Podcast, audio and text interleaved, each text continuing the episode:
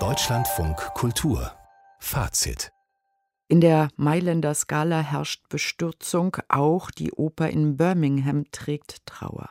Denn ihr Gründer Graham Wick ist mit nur 67 Jahren in London an Covid-19 gestorben. Eine der bedeutendsten Persönlichkeiten der zeitgenössischen Opernregie wird er in Italien genannt. Uwe Friedrich hier im Studio in Berlin. War er das? Das war er, zweifellos. In Italien hat er viel gearbeitet, sehr viel an der Mailänder Scala, in der Zeit, als Riccardo Muti dort noch wirkte. Er hat sehr wichtige Produktionen in England, in Glyndebourne, in Covent Garden, natürlich an der von ihm gegründeten Birmingham Opera Company vorgestellt. Er hat auch an der Metropolitan Opera gearbeitet. Ausgerechnet hier bei uns in Deutschland konnte man relativ wenig von ihm sehen. Er hat in München ins inszeniert. Das gehört natürlich zu dieser British Connection von Peter Jonas, als er dort Intendant war. Und er hat einen Tristan, Tristan und Isolde in Berlin an der Deutschen Oper gemacht.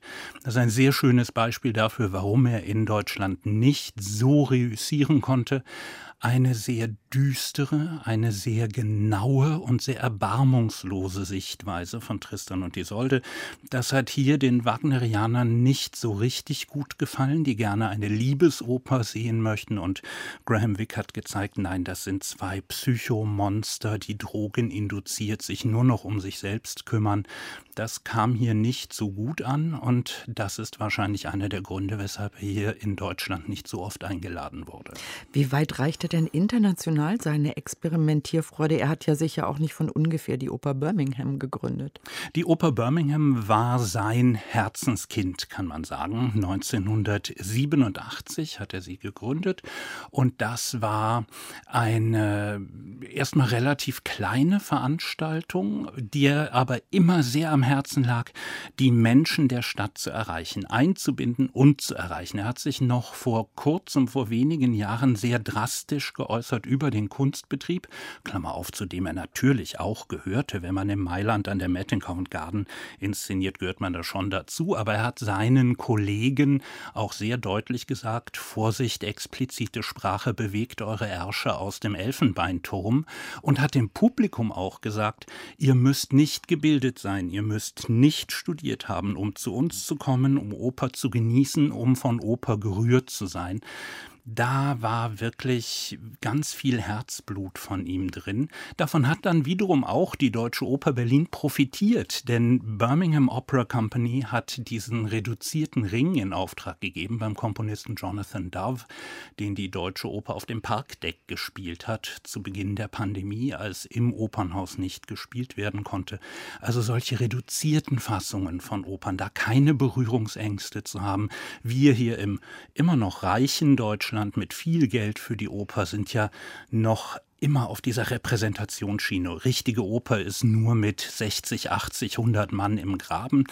Das ging in England so sowieso nicht. Das Geld hat er nicht gehabt, aber er hat immer gesagt, die Kunstform geht auch mit wenig Geld. Wir müssen uns überlegen, für wen machen wir das? Machen wir das nur zur Selbstbespiegelung wohlhabender Leute oder machen wir das wirklich für alle? Und er wollte Oper für alle. Aber die großen internationalen Häuser, wie auch die Skala natürlich, müssen ja nicht so ganz genau aufs Geld gucken. Und für Reduktion ist das Haus ja auch nicht unbedingt bekannt. Nein, er hat diese große Oper auch bedient. Ich erinnere mich an eine großartige Meistersinger-Inszenierung in Covent Garden. Das muss Anfang, Mitte der 90er Jahre gewesen sein. Das war große Oper, auch teure Oper. Das hat er sichtlich genossen, auch ein echtes Ausstattungsbudget zu haben. Er wollte diese beiden Enden ja auch gar nicht gegeneinander ausspielen. Natürlich hat er gesagt, am tollsten ist Oper, wenn sie richtig groß ist. Aber Oper kann eben auch anders sein. Und ja, er hat diese auch bei den Salzburger Festspielen zum Beispiel inszeniert. Da gab es aber auch einen ziemlichen Aufruhr, als er mit Riccardo Muti die Zauberflöte gemacht hat. Und das gefiel dort überhaupt nicht. Riccardo Muti, mit dem er vorher ja in Mailand gearbeitet hat, bestand dann darauf, dass die Inszenierung ersetzt wird, weil auch das zu düster ausgefallen ist und zu hart und nicht so richtig festspielverwöhnmäßig.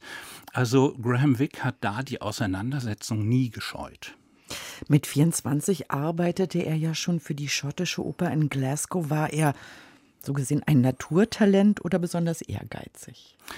Er war beides. Er hatte echtes Talent und natürlich, wenn man dahin kommt, muss man das auch wollen an die Met zu kommen, nach Covent Garden zu kommen, nach Mailand da kommt man nicht zufällig hin, nur weil man irgendwo eine kleine Produktion ganz talentiert gemacht hat. Da muss man schon den Willen zum Netzwerk haben. Da muss man den Willen haben, auch die große Bühne zu bespielen. Denn das ist ja ganz was anderes. So ein Riesentheater wie die Scala, so ein Riesentheater wie das Münchner Nationaltheater, das erfordert auch ein ganz anderes Gespür für Raum, für Fläche, für Disposition einer Inszenierung.